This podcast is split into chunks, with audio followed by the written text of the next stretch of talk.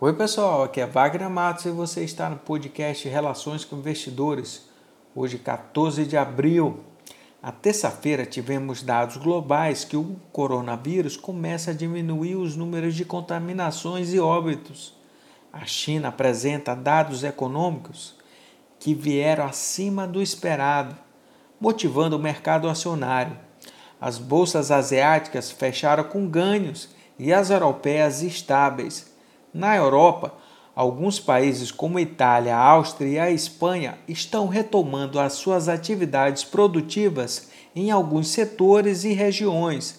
Diante deste cenário positivo, o presidente Trump estuda retomar as atividades econômicas em algumas regiões americanas e afirmou suspender o financiamento dos Estados Unidos para a Organização Mundial da Saúde, a OMS, para avaliar o papel da agência na severa má administração da pandemia do coronavírus.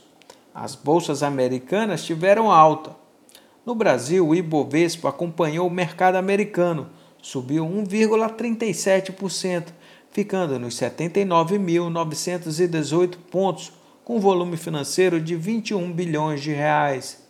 A Câmara dos Deputados aprovou o plano de auxílio aos estados e municípios, mas a equipe econômica fez uma contraproposta, devido também sofrer na arrecadação federal. O Fundo Monetário Internacional previu que o PIB brasileiro vai cair 5,3% este ano de 2020, um cenário com a situação atual, mas podendo piorar se o isolamento se prolongar. Agradeço a sua atenção, por favor, deixe seus comentários e sugestões. Um grande abraço a todos e até mais!